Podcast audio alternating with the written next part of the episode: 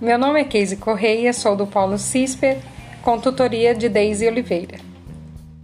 Com a multiplicidade de deficiências, cada dia mais torna-se necessário construir políticas afirmativas de inclusão e tecnologias assistivas que atendam e melhorem a vida de pessoas com deficiências em todos os âmbitos, aumentando a sua participação, a inclusão social, a autonomia, a sua independência e a qualidade de vida.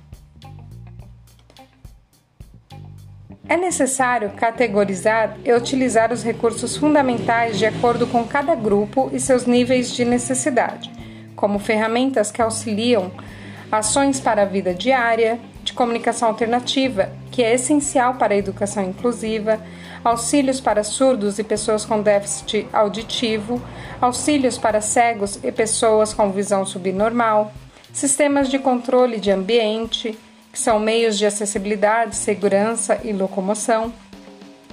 Recursos de acessibilidade ao computador, que são dispositivos e softwares necessários para a inclusão digital. Órteses, próteses, sistemas de adequação de postura, aparelhos de auxílio à mobilidade, adaptação em veículos, projetos arquitetônicos que rompam as barreiras físicas são algumas das categorias.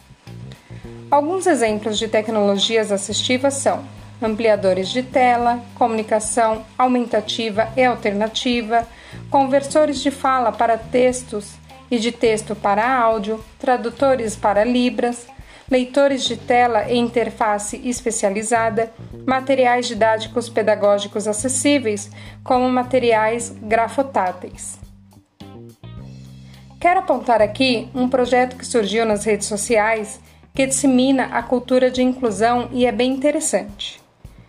Utilizando a hashtag para cego ver, tem por objetivo a descrição de imagens e a audiodescrição para a apreciação das pessoas com deficiência visual. Assim, identifica e conscientiza os videntes que não enxergam o cego e nunca se dão conta que pessoas com deficiência visual também utilizam as redes sociais.